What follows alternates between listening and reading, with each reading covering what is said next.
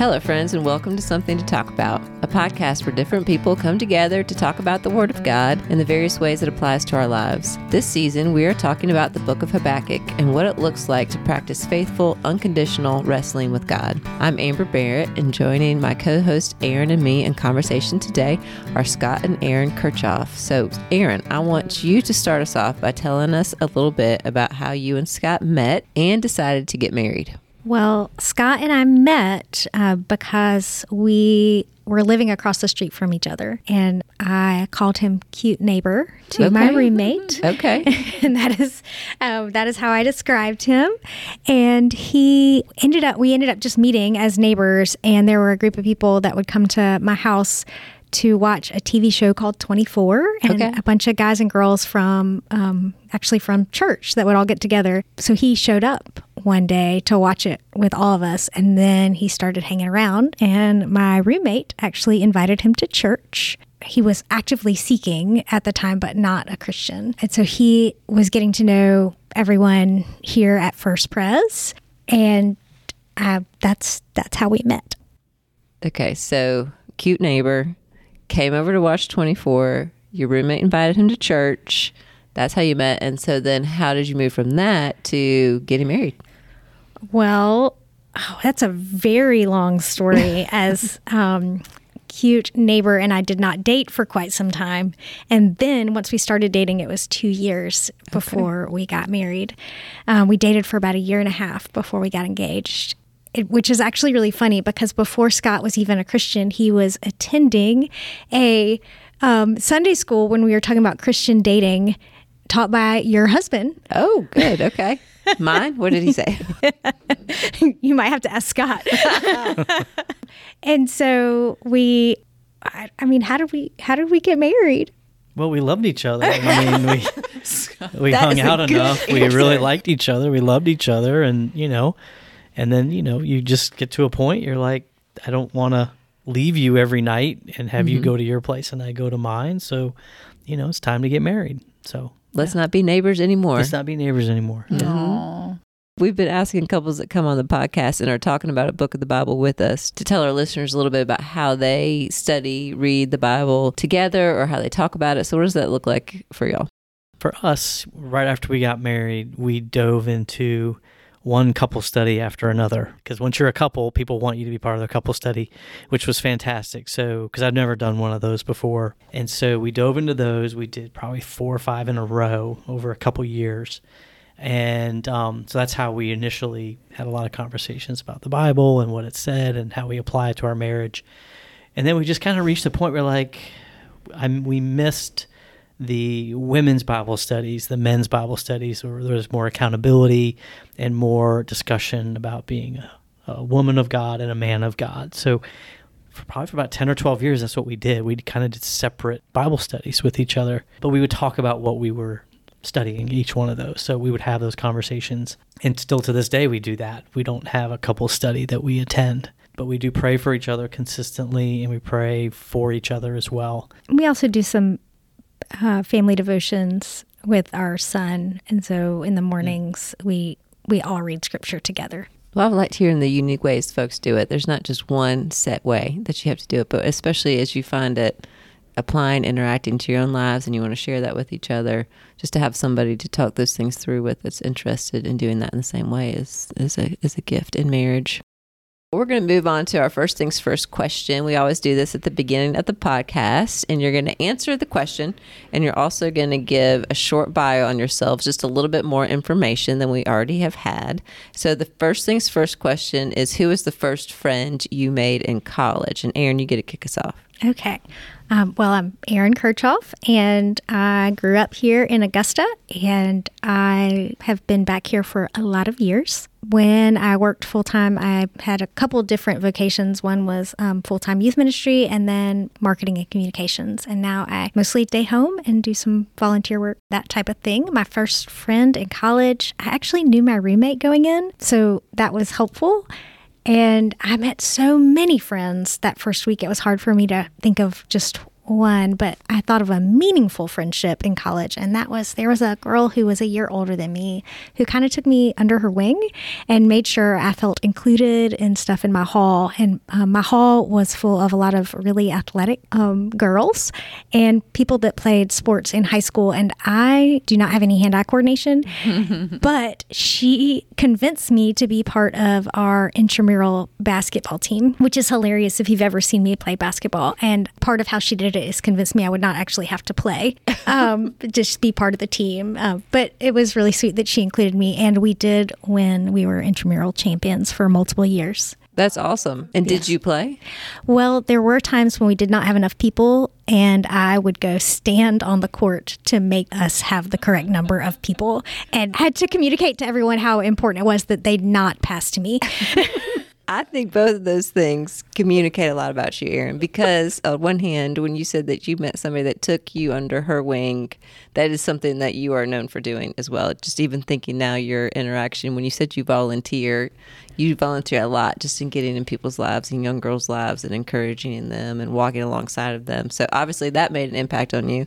And then the fact that you would stick with the team for that many years just for the relational component when all you're doing is standing out there, that says something about you. And then I wish listeners could have seen Scott's face when you were saying, if you could only see me play basketball. He had his eyes all squinched up like, don't look, don't look. it's cute. It's cute. All right, Scott, what about you? Yeah, so my name's Scott Kirchoff. I'm a chemical engineer by degree, and I've worked in chemical manufacturing for over 25 years. Um, so I definitely approach things through a very scientific, technical point of view. Probably explains why it took me a very long time to be a Christian in this world. So that's kind of you know who I am on the the work side in college. So I went to a college not close to where I lived, and so I didn't know anyone when I went there, and did not know my roommate did not know anyone on my dorm floor uh, when I arrived. And thankfully, I ended up having a great roommate. His name was Tom Carr.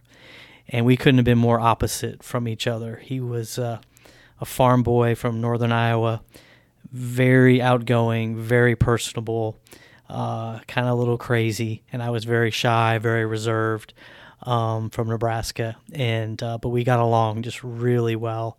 Played a lot of sports together. Our we hung out, uh, played a lot of cards and other things, and just over four years we grew very close. And uh, so he was definitely my first best friend in college, um, pretty much throughout. So I love those stories. With my oldest just going off to college, I, I keep my hopes up for those type of sweet friendships. yeah, yeah. And so you know how to play basketball? Yes. we are very opposite in that realm. You're from the Midwest. You got to know how to play basketball. Yeah. So all sports, and Erin does no sports. Yeah. She's a cheerleader. I was about to say, I feel like you you're giving some cheerleader vibes. I did, and I, I rode on crew for like one season. There you go. You've got I'm that athletic. I'm Yes. just not coordinated. That is Okay. I like that. There's a difference. And as I tell my boys, there's different types of athleticism when they try to make true. fun of me. So y'all have been married for how long and how old is TJ, your son? 14 years, almost, um, in a couple of weeks. And then uh, TJ is 11. Okay. And he makes waffles, listeners. Today, before school, he made waffles and cleaned them up. So and cleaned up. he is a star child. All right, Erin, tell us about your first friend in college. You know, Erin, I'm kind of like you. I didn't remember like the first like when you go to a big university, it is just kind of a deluge of friends, like you know, little at least acquaintances being formed. But my first memorable friendship, the one that's just sticking with me, Dally Hubbard. I, I think we had an English class together, and she shows up with purple hair before purple hair was really a thing. And I think you know you had to swap your paper, like you wrote a paper, you swap it, and you do your little grading or whatever. So we were chit chatting after class, and just I think she was like going to get coffee. I don't even remember. Same kind of thing, just making you feel included. And we hit it off, and we just had some fun, ridiculous times through college. So just a lighthearted friendship, and I've occasionally texted her just even through my adulthood, but it's not somebody I keep up with very regularly now. But yeah, just a fun, fun friendship. I'm liking that the people that you met first were some of the people, or close to first anyway, are some of the people that you stayed friends with the longest. And sweet. Well, I went from small town Upland, Indiana, out to Estes Park, Colorado. It was about a 20 ish, 22 hour drive. I did not know a soul. It was a small little Bible school, like almost more like a gap year, where really all we were doing was studying the Bible before I moved on to a different school. And so I remember driving in there and thinking, I'm going to love this place, even if I don't meet a soul, because I love the mountains the first time I was in them.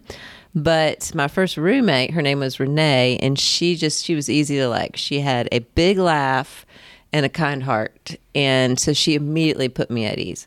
And we had a third roommate with us, and her name was Anya. And she was older than both of us because you could do this sort of gap year program at any time in life. And she was very serious and very sober. And so while it felt comfortable to be around Renee, Anya was a bit of a curiosity to me. But after living with them both, I learned things about Anya that led me to respect and appreciate her in ways that I didn't anticipate. And today in Habakkuk, we're going to see God answer Habakkuk's complaint to him in a way that Habakkuk just won't be able to quite appreciate yet. I kind of like I couldn't appreciate my roommate. Habakkuk doesn't understand who God is showing himself to be in this moment. Habakkuk doesn't want God's answer, he doesn't expect it, but eventually he will come to appreciate God himself in deeper ways than he could have expected.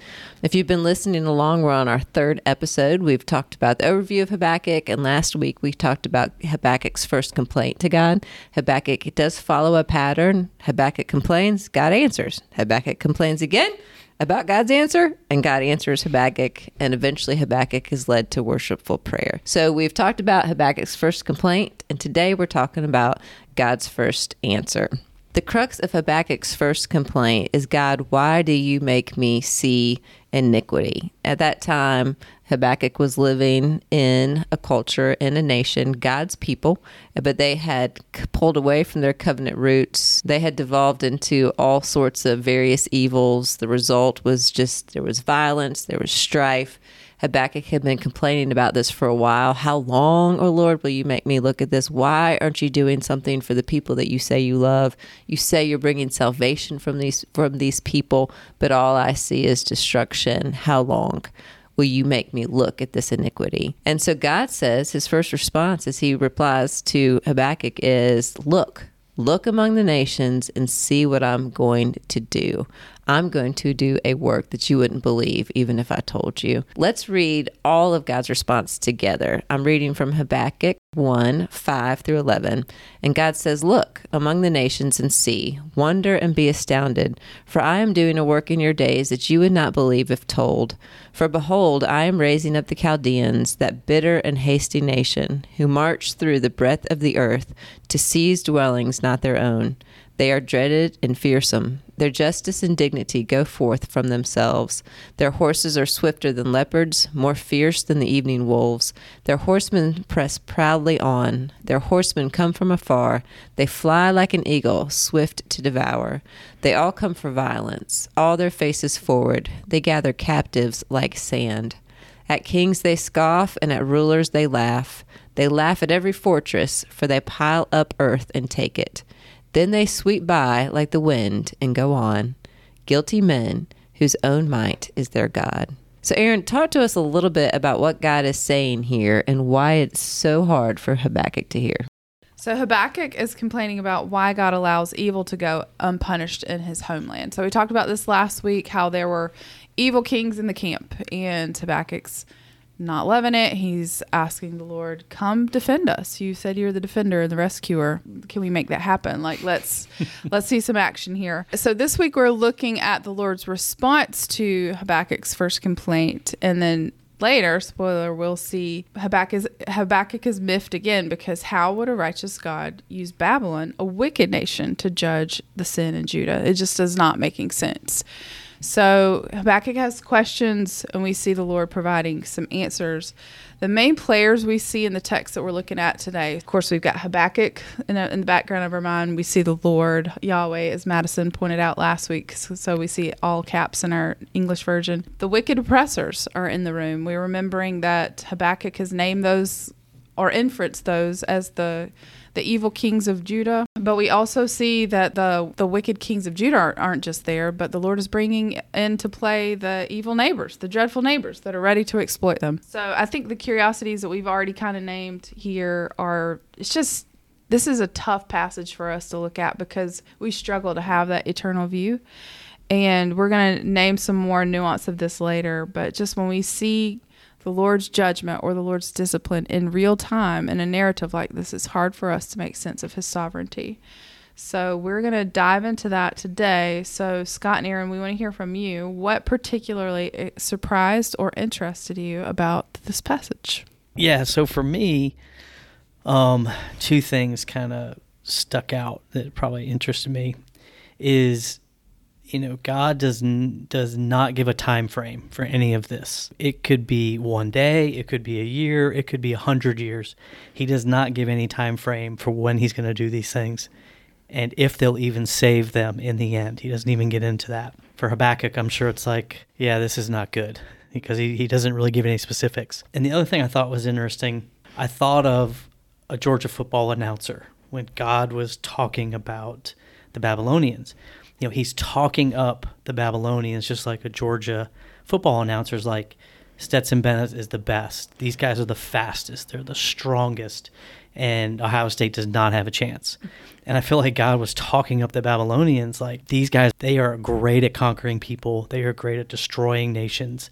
You have no chance of surviving this he's being so honest. God is be he's not mincing words about the power that they have, yeah. and because it's a power that he's given them. You know, we see That's in other places in Scripture, I raise them up for my purposes, and those purposes will be accomplished. There is no escape from my discipline of you of this nation, Habakkuk. And yet at the end, he says, they are guilty men whose own strength is their God.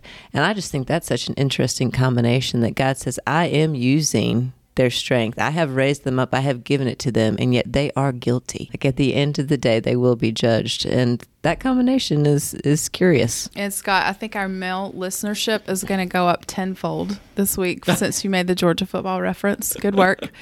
Um, but yeah, Amber, I, I, totally agree. It's an invitation to trust in an all powerful God. He's almost mocking, it seems like, the Babylonians. Like, yeah, they can do some stuff, but I'm the one who's sovereign. I'm the one who's all powerful. And there's this invitation here. Are you going to trust in your own might or are you going to trust in me? It's funny when I read it, it was like, here is Habakkuk and he's pouring his heart out and he's like, How long, Lord? This is so hard. And and it, it it kind of has this tone of God being like, you don't even know what's coming. Mm-hmm. It's going to be so much worse. And, and, and, it kind of, it's the song that we listened to in Bible study this morning. I asked the Lord, and um, actually thought of that as I was reading it this week, and I was like, it's like we come to the Lord sometimes, and we have all these these great intentions and these great questions, and He welcomes those questions, and then sometimes He comes back with this answer that we did not want. That is not what Habakkuk wanted. He did not want to hear. It's really it's it's probably worse than you think that mm-hmm. what's coming, mm-hmm. um, and that God can use even that mm-hmm. is amazing, um, and and the specific passage itself, it's kind of like, you know, where we stop, there's we we know the hope is coming. We know where the book is going to end, but at this point, it it sounds pretty bleak. That's right. That's right. And it's hard to in a three chapter book where you know the overview, you know what's going to happen in not too long, you know, not too long from now. It's sometimes hard to just stay in that moment and mm. and think, what was it for Habakkuk to receive those words from the Lord in that moment? And we're going to see next week as he responds to the Lord's response to him. But the Lord even knows that. I like how he starts out saying, I'm going to tell you something that you wouldn't believe, even if you're told. Yeah. And next week, Habakkuk is pretty much, pretty much like, I don't believe that. I can't believe that. And and the Lord gets that. Like I understand you don't understand, um, but let me tell you. And He starts out with the hard news first. There's more coming, but He lets Habakkuk understand that I get it. I know. I see just how hard this is and just what this means. But we're going to try to make it as applicable as we can, and just talk about for your own selves. Have you had a time in your life when God has answered your questions or your cries for something in a way that you did not expect? There are several things that come to mind immediately, but um, one of the sweetest and hardest times of my life was um, when my son was about three years old. Um, my mom, um, who lives in town, was diagnosed with lung cancer and given six months to live and we um, mom and I had never had like a super close relationship. It was kind of strained. And um, in that time, when TJ would go to Mother's Day out, then I started going over to my mom's house and spending time with her because she couldn't drive any longer. So she was given six months to live, but she lived two and a half years after um, that diagnosis. And um, in that season, my mom, who had never really been open to spiritual things started to be open to talking with me about those things. And I think first it was interesting to see my relationship with her grow, and then that she was getting to. Uh, toward the end that she was asking me to do devotions with her. Mm. and um, i went toward the end and could and my mom could clearly articulate her faith back to me. And it was really hard to see my mom that sick. It was really hard to have a small child that needed me and also be caring for my mom in really physical ways. And I was exhausted a lot and um, but it was such a gift that god gave me that time with her because when she passed away i really I believe she had a relationship with the Lord that she had not had. Mm. Um, so to think about something really, really hard that God used for my good and His glory, that is one of the most clear ways that I could I could ever see that taking place. Mm. I appreciate you sharing that. For me, about four years ago, I received a promotion at work, um, it was a promotion I was really excited about. There was just a lot of great opportunity in this role to impact things within our manufacturing sites and then also to impact uh, people as well. So super excited, um, and we were we were very excited about it. We decided to pack up our life here in Augusta and move across the country. So we uprooted our life, made a lot of big changes to do this uh, to mm-hmm. accommodate this job. And so we move across the country, and the very first project I was given, I was super excited about it. It was going to be a really good project. But then slowly, in the first couple weeks of it, it started really falling behind and kind of falling apart. And a lot of it was not due to anything I was doing. A lot of things were out of my control, but I'm still ultimately held accountable for the results. And so I just remember I started waking up just just sweating and just couldn't sleep, just so anxious and nervous about this project. And I started having almost panic attacks in the morning. But Erin was not with me at those t- at that time, so she had no idea that I was going through this because as a man, we don't like to share our feelings and things like that. So I kept this from her for a couple weeks and I mean I was just really struggling and I finally had to just tell her what's going on. You know, the project is behind I'm really anxious. I'm really nervous, and I'm, I'm really I can't even get out of bed. Mm. And so we we just she helped me talk through that. She was very encouraging.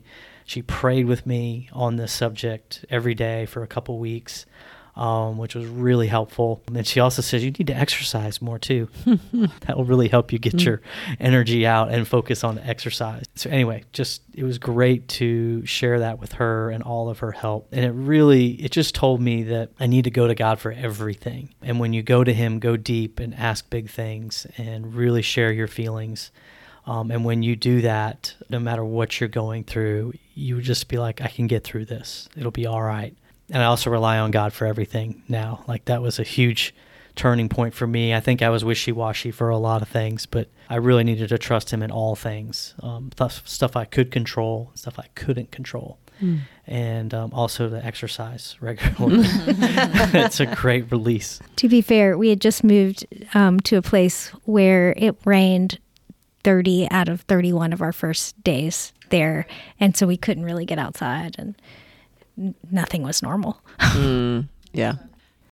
Well, we are talking about things that the Lord has done in our lives that were unexpected, that if we were to have scripted it, we wouldn't have asked for it, right? Uh, hard things, and yet things that we've seen the Lord grow us through. Uh, Habakkuk's first complaint to God at the very beginning of this book is is that God seemed absent as far as when he's complaining about all that's going on within his own people, it's almost as if God's checked out and he's just sort of letting this go on. And I've been crying out to you, and there is no answer. And that's hard. When we cry out to God and we feel like we still don't hear from him, that's hard. And then sometimes, where we're at now in this, we hear from God, and that's hard. God's answer itself is hard. So are there things that God has said to y'all in scripture or specific answers that the Bible gives to some of your questions that you found more troubling than God's silence? And if so, where do you go to process what troubles you? Scott, starts off. Yeah, for me, um, so very early in my Christian faith, I started reading through the Bible. You know, that's one of the things you do. And as you read through the Old Testament, I mean, there's a lot of people that get killed. You know, there's a lot of murder and death and blood, and and it's just like, wow, this is a lot. And I really struggled with that early on, especially because I didn't really understand the Bible yet. Yeah. So you read that with through those through that lens of immaturity, and it's like, wow, you know, he could do this differently in my mind. He doesn't need to kill everybody. Let's just, you know, let's punish them and then, you know, change their ways and then send them back out. But he doesn't do that. He chooses sometimes to to kill a lot of people and punish a lot of people. So I really struggled with that.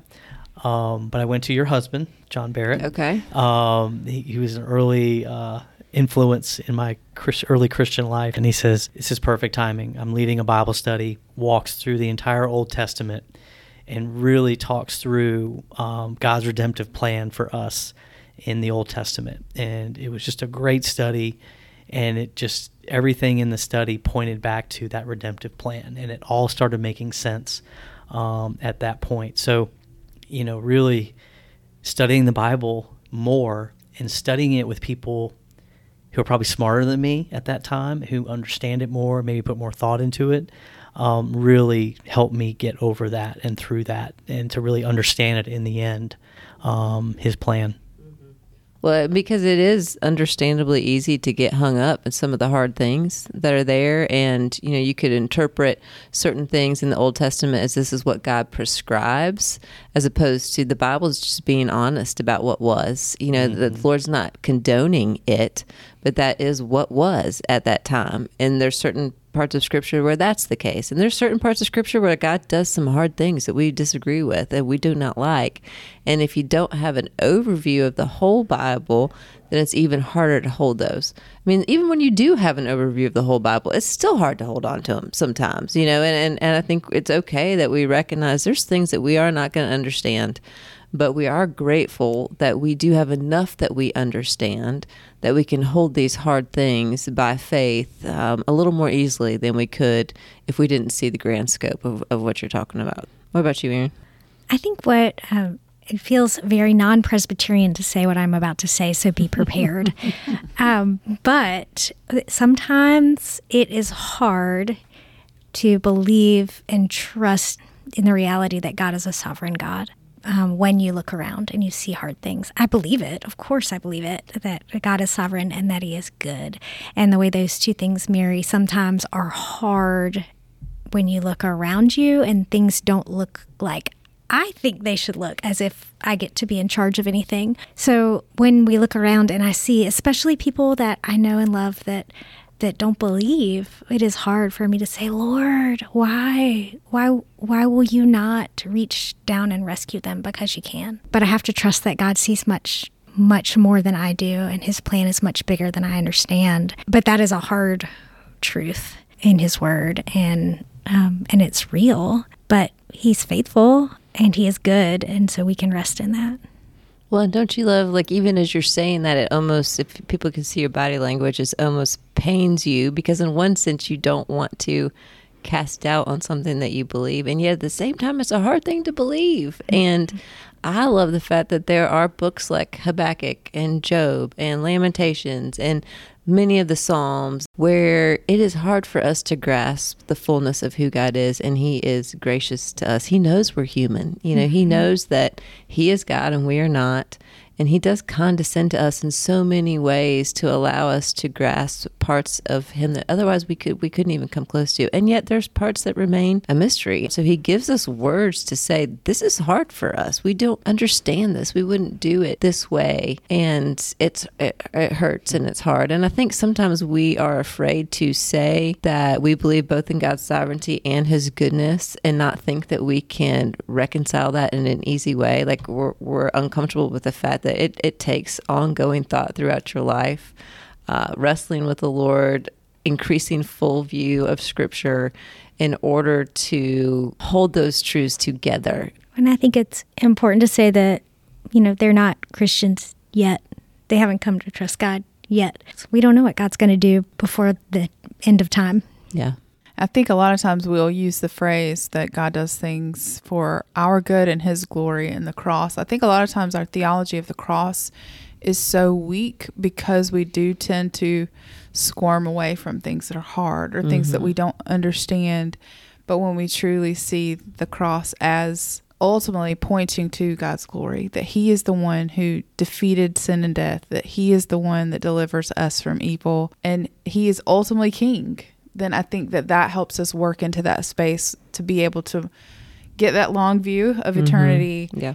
get a broader understanding of his sovereignty even though it is still there is still some mystery there but i think just sitting in that moment of the cross and his jesus resurrection is definitely gonna i think help us out when we come to passages like habakkuk I think the the verse that said, "He who did not spare his own son, how will he not graciously give us all things?" And that, just like you were saying, he was willing to make the ultimate sacrifice because of his love for us. And so we can trust that his heart for us is good, even when we don't understand his circumstances. Well said. Well, Erin and Scott, thank you both for joining us today. Our listeners, we hope you'll join us again next week. Lori Myers and Shannon Myers will be joining us to talk about Habakkuk 1 12 through 17. We hope you listen in. Sometimes the light surprises the Christian while she sings. It is the Lord who rises with healing in his wings. When comforts are declining, he grants the soul again a season of clear shining to cheer it after the rain.